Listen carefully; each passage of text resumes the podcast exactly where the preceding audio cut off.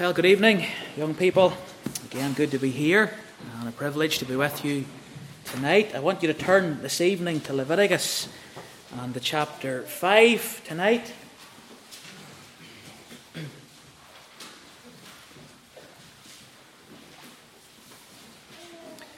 The final of these offerings that we find here in the opening chapters of Leviticus.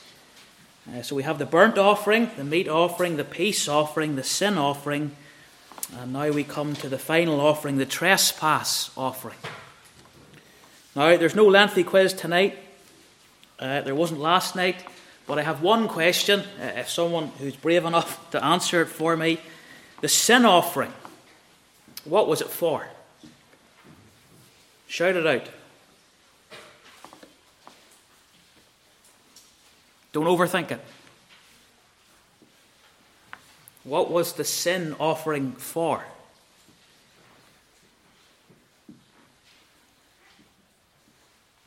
Come on. For sin. Okay, what kind of sin? That's the one. Thank you very much. That's what I'm looking for. And there's a reason why we need to see that this evening before we progress into the trespass offering, because the two, there, there is overlap uh, and they're easily confused. And so we've got to remember what we learned about the sin offering last night. Uh, it's made for sins of ignorance. There is no offering in the Old Testament for deliberate sin or presumptuous sin, as the Bible describes it as. But inadvertent sin, maybe a sin we didn't mean to, to carry out, or some part of God's law that we weren't familiar with, and so we have committed a sin, it's a sin of ignorance. Well, that is what the sin offering is for. So we come this evening to the next, the final offering, that's the trespass offering. And we're going to read from chapter 5 of Leviticus, but we're going to read from the verse 14. And then we're going to read on into chapter 6 for a few verses into chapter 6. So Leviticus 5 and the verse 14. And the Lord spake unto Moses, saying, If a soul commit a trespass and sin through ignorance in the holy things of the Lord, then he shall bring for his trespass unto the Lord a ram without blemish out of the flocks, with thy estimation by shekels of silver, after the shekel of the sanctuary for a trespass offering. He shall make amends for the harm that he hath done in the holy thing and shall add the fifth part thereto, and give it unto the priest, and the priest shall make an atonement for him with the ram of the trespass offering, and it shall be forgiven him. And if a soul sin and commit any of these things which are forbidden to be done by the commandments of the Lord, though he wist it not, yet is he guilty, and shall bear his iniquity. And he shall bring a ram without blemish out of the flock, with the estimation, with thy estimation, for a trespass offering unto the priest. And the priest shall make an atonement for him concerning his ignorance, wherein he erred, and wist it not, and it shall be forgiven him. It is a trespass offering. He hath certainly trespassed against the Lord. And the Lord spake unto Moses, saying, If a soul sin and commit a trespass against the Lord, and lie unto his neighbour, in that which was delivered him to keep, or in fellowship, or in a thing taken away by violence, or hath deceived his neighbour, or hath found that which was lost, and lieth concerning it, concerning it, and sweareth falsely, and any of all these that a man doeth sinning therein, then it shall be, because he hath sinned and is guilty, that he shall restore that which he took violently away, or the thing which he hath deceitfully begotten or that which was delivered him to keep, or the lost thing which he found, or all that about which he hath sworn falsely. He shall even restore it in the principal, and shall add the fifth part more thereto, and give it unto him to whom it appertaineth, in the day of his trespass offering. He shall bring his trespass offering unto the Lord, a ram without blemish out of the flock, with thy estimation for a trespass offering unto the priest and the priest shall make an atonement for him before the Lord, and it shall be forgiven him for anything of all that he hath done in trespassing therein. Amen. We end there at the close of verse 7, and we trust that the Lord will bless as we have read his word together. Let's just still our hearts for a moment or two and ask the Lord for his help this evening. Eternal and Heavenly Father, we thank Thee that we have even been singing about the wonderful position the Christian has of being under the blood of the Lord Jesus Christ. We thank Thee, O God, for that shed blood. We thank Thee, O God, for what that shed blood has purchased for us, we who are Christians. It has secured our atonement and our acceptance with Thee. And therefore, O God, we can have peace within our hearts. We can lift our hearts, O God, in thanksgiving and rejoice in all that Thou hast done for us. We bless Thee that that is the experience, the personal experience of so many, O God, in our gathering tonight. But we pray for any who do not have that experience, who are not saved, O God. We pray that Thou wouldst deal with them. We look to Thee again this evening for Thy presence. O God in heaven, we need Thee to come. We need thee to rend the heavens and come down and, and to fill this room with, with such a palpable sense of thy presence. Oh God, if I stand here in my own strength, oh God, I'm wasting my time. And so we're looking to thee. Help us now. Hear our cries, oh God. For it's in Jesus' name we pray. Amen. Amen.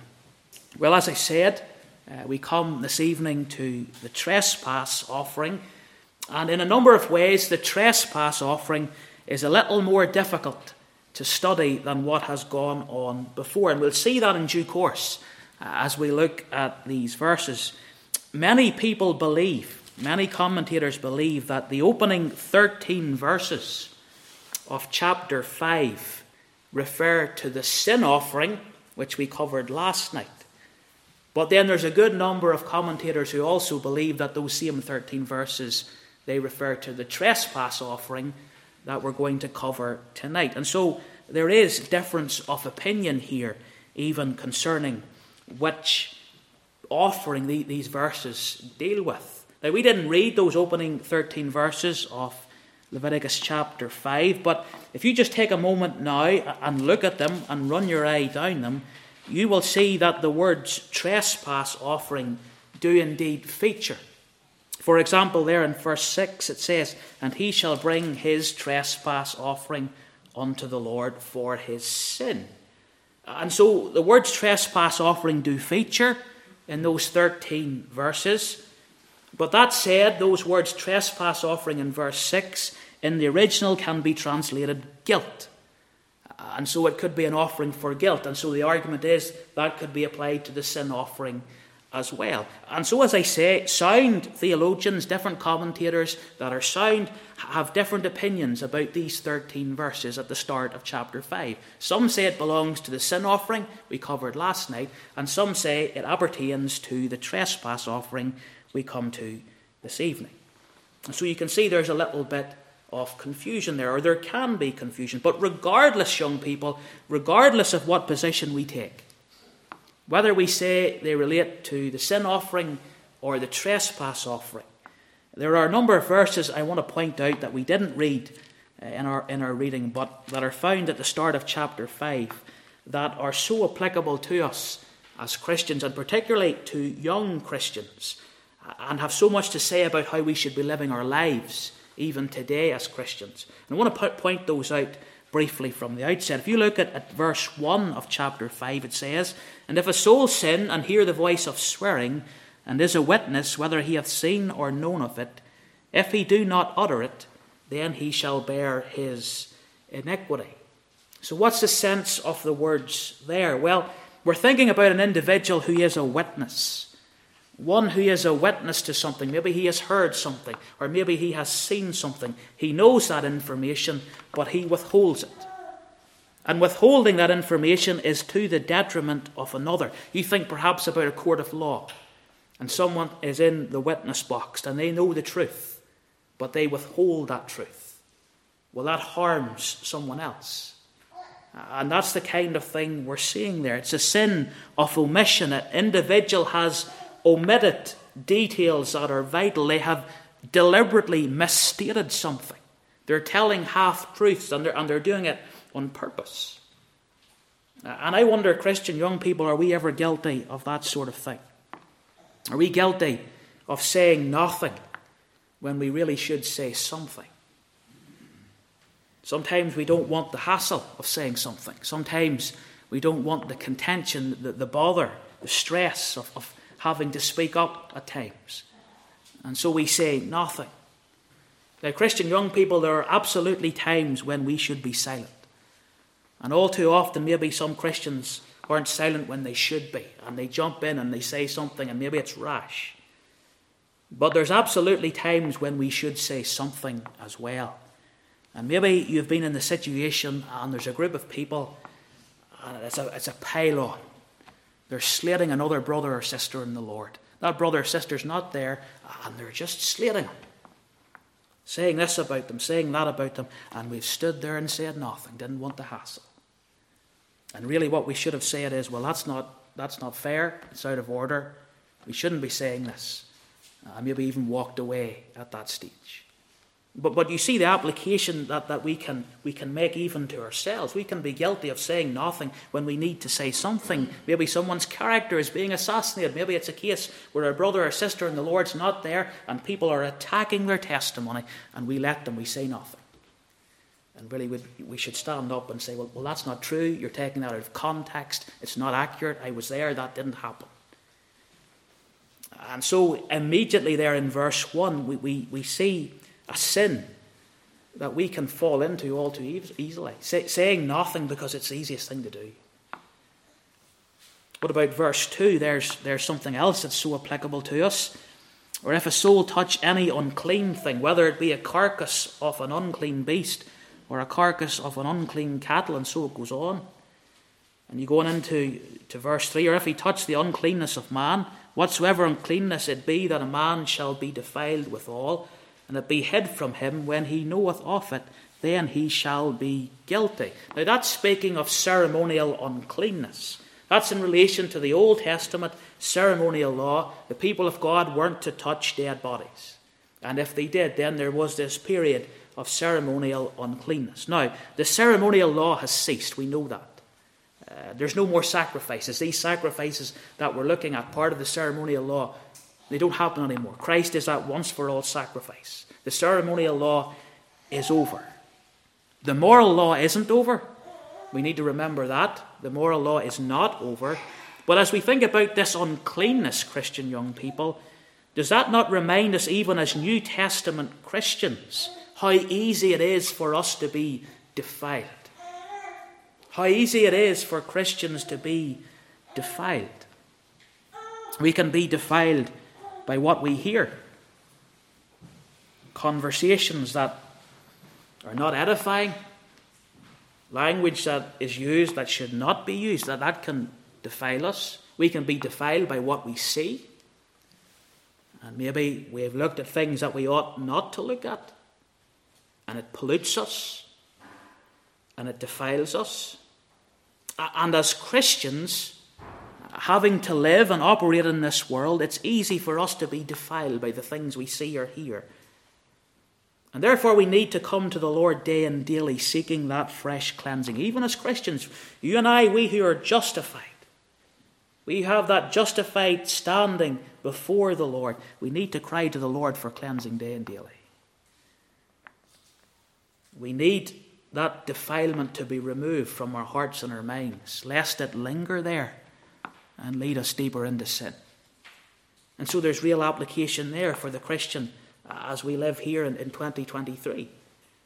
Look at verse 4 of chapter 5. Or if a soul swear, pronouncing with his lips to do evil or to do good, whatsoever it be, that man shall pronounce with an oath, and it be hid from him when he knoweth of it, then he shall be guilty in one of these. And, and the idea there is making a, a vain or, or, or a rash oath. And that can easily, easily be done. We can easily give our word that we will do something. And maybe somebody asks us to do something, or we, we make a promise that we'll do it. And we've all, we, we, we all fall into that trap. Yes, yes, I'll do that. Yep, do it tomorrow, no problem. Then we forget. Maybe it's not even that we mean to make a promise and then break it. But it's easy to say yes, and we fully intend on carrying out that request, but for whatever reason we fail. Well, we're warned against that kind of thing. not to be rash with our words. And when we give our word, we need to follow through on our word, especially as Christians. You look at the verses 5 and 6. Verse 5 it says, And it shall be when he shall be guilty in one of these things that he shall confess that he hath sinned in that thing. Confession of sin is scriptural, Christian young people. It's a scriptural command. The guilty party is to confess his or her sin to the Lord. And so, Christian young person, we are to confess our sin to the Lord as well. It's commanded. Maybe it's a practice that is unpopular, but it is what the Lord requires of his people. You think about the Lord's Prayer, and the instruction is there. We are to ask the Lord for forgiveness day and daily in the different ways in which we have let the Lord down. In 1 John, in the chapter 1, the verse 9, John says, If we confess our sins, he is faithful and just to forgive us our sins and to cleanse us from all unrighteousness. But the interesting thing is that John here in this epistle is writing to believers, he's writing to Christians. And the instruction is when we sin to confess that sin and to know a fresh cleansing from the Lord. So, confession of sin is something that is commanded for the child of God. And so, regardless of whether you view these opening verses of chapter 5 as part of the sin offering or part of the trespass offering, doesn't matter. there's so much here that is applicable to us even today as we seek to live for the Lord as Christians. So much that that is applicable to our lives for the Lord and to our testimonies. With all of that said now, I want to move on to deal with the trespass offering. Slightly different this evening. Just going to give you two headings, two questions, and then seek to answer those questions and give some thoughts. And I hope and pray that that will help you to understand the trespass offering a little more this evening. So the first question is this Why was the trespass offering necessary? Why was the trespass offering necessary. You see, identifying the purpose of the trespass offering is a little challenging. You say, well, that, that seems a silly thing to say. It's a trespass offering. Clearly, it's for trespasses against the Lord. When, when His law has been broken, when we've gone outside of the law of God, when we've set His law to the side, we've gone beyond the confines of His law, we've trespassed. That's what the trespass offering is for. Well, what is trespassing God's law? It's sin. What did we think about last night? The sin offering. You see how it becomes a little more difficult. The sin offering and the trespass offering, there's overlap here. And there are different bits and pieces and points of view regarding both of these offerings. And so it's not entirely straightforward just to say the trespass offering is for X, Y, and Z. But there are some things that we can say about the trespass offering that are very clearly stated eh, in these chapters of Scripture 5 and 6 as we see them this evening. Two reasons or two purposes behind the trespass offering being made. One is sins against holy things, trespassing against holy things, and the other is trespassing against our neighbour. And we see both of these things very clearly in these chapters. So we think about the first one there, trespassing and holy things. You look at chapter 5 and the verse 15. If a soul commit a trespass and sin through ignorance in the holy things of the Lord, trespassing, sinning in the holy things, that's one reason why the trespass offering needs to be made. What is that? What does that mean, trespassing in holy things? Well, we could give some examples. Maybe a man has vowed to give more unto the Lord than he can actually fulfill. Well, he's trespassed against holy things there. He, he has vowed more than what he can actually give.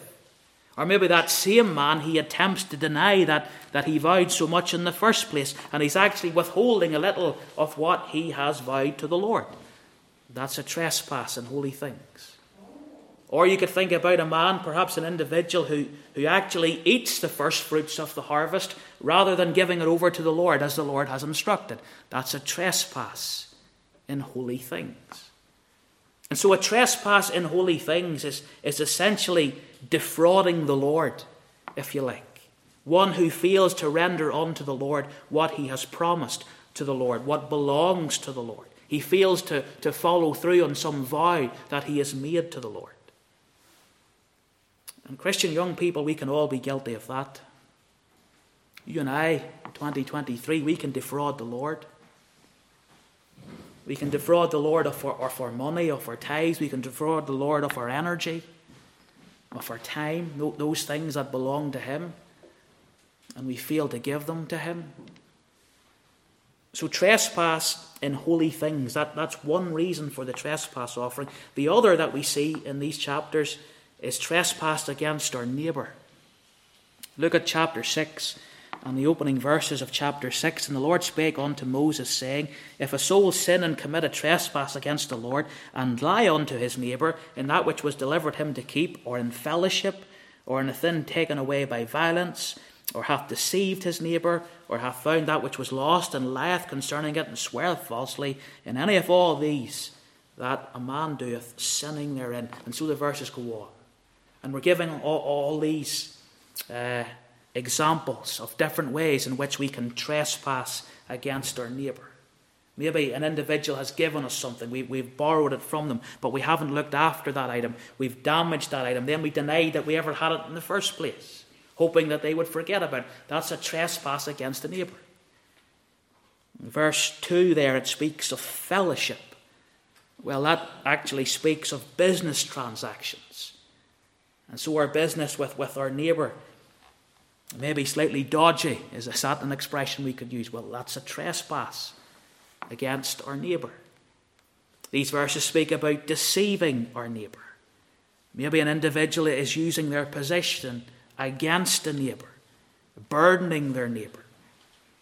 Maybe an individual has found something that was lost and They've taken it for themselves and they're, they're lying about it and, and stealing it. All of these things, these examples given in these opening verses of chapter 6, that's trespass against our neighbour. And all of these examples are applicable to us today. We can be guilty of every one of these. We need to examine our hearts and make sure we're not guilty of these things because it's easy. It's easy to slip into these things if we're not on our guard. But of course, we've got to notice that, that trespasses, sins against our neighbours, are also sins against God.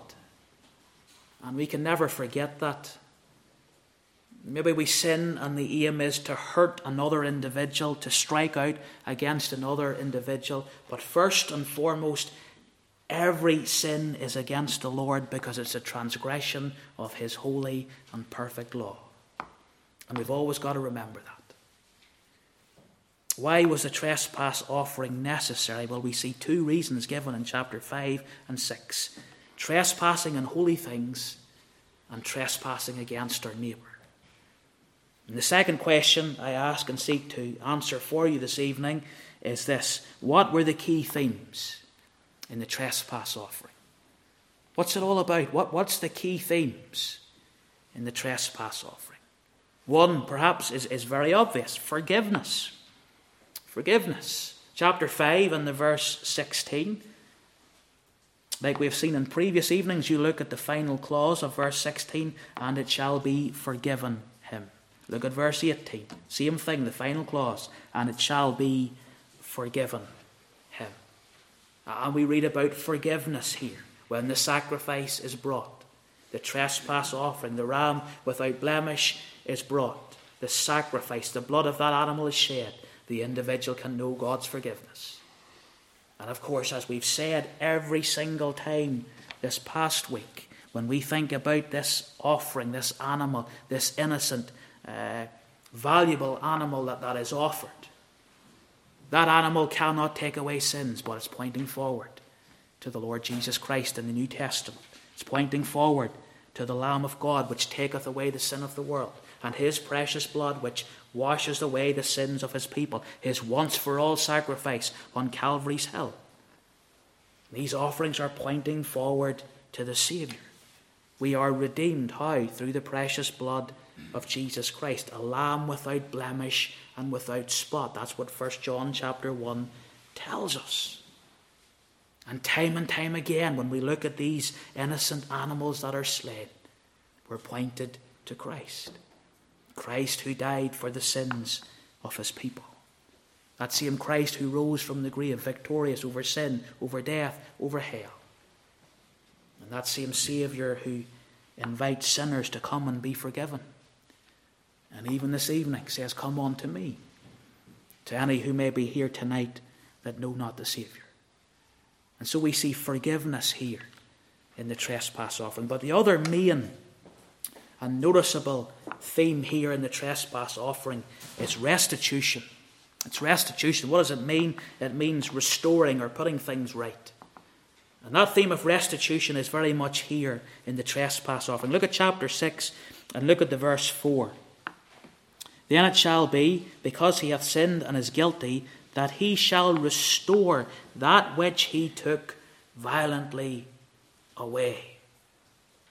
So the individual who has sinned must restore whatever he has taken, whatever he has stolen, whatever he has taken from another individual, it's got to be restored whenever we come to the trespass offering. It's necessary for restitution to be made. Now, we've said it that every sin we commit, first and foremost, is against the Lord. But sometimes our sins will affect other people.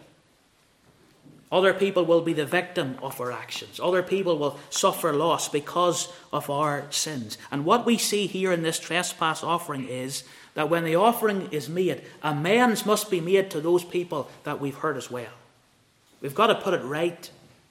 Restitution has to be made. If another man has been wronged in the course of our sin, we've got to restore whatever we've taken from that man. We've got to put it right. And what a challenge there is for all of us here today. And sometimes we can fall out with our brothers and sisters in the Lord. We're not so good at putting things right with them. It's easy for us maybe to bow the head in prayer and, and seek the Lord's forgiveness, but we're not so keen to put things right with our brothers and sisters in the Lord.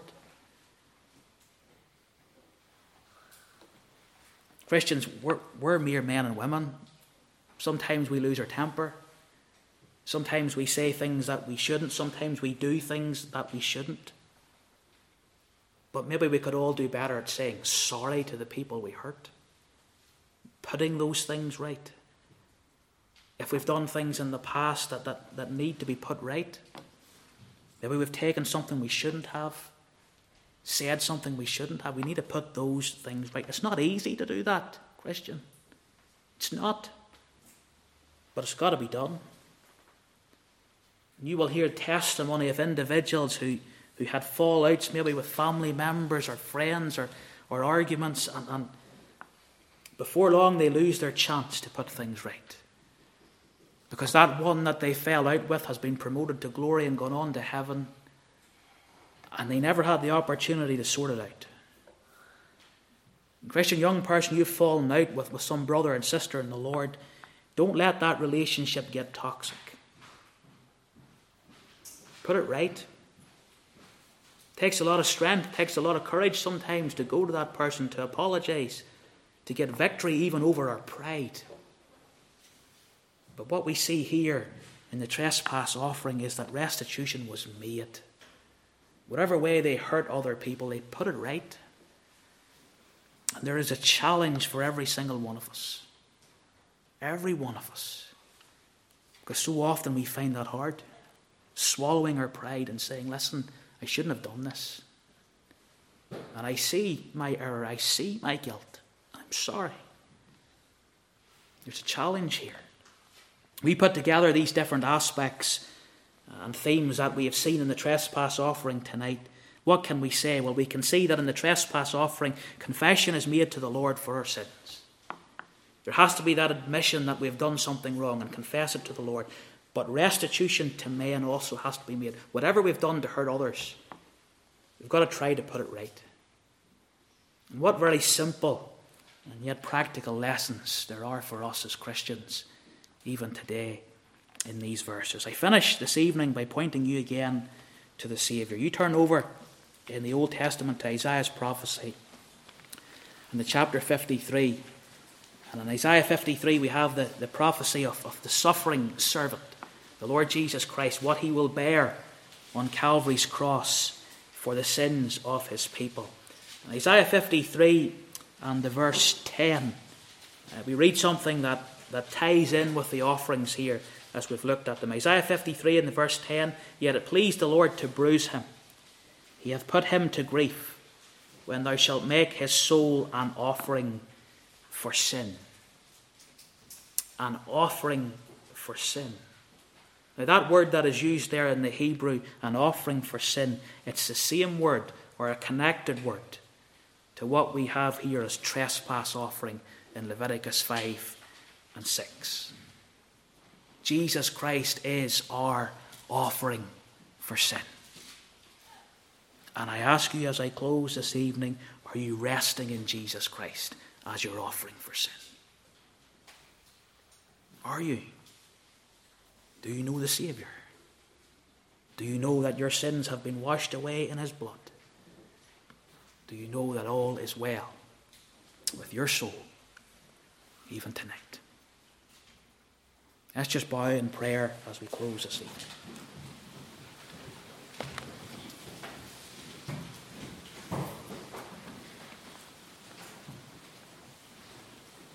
Eternal and loving God in heaven, we thank Thee again, O God, for all of the practical lessons that we can draw even from these offerings as we have studied them.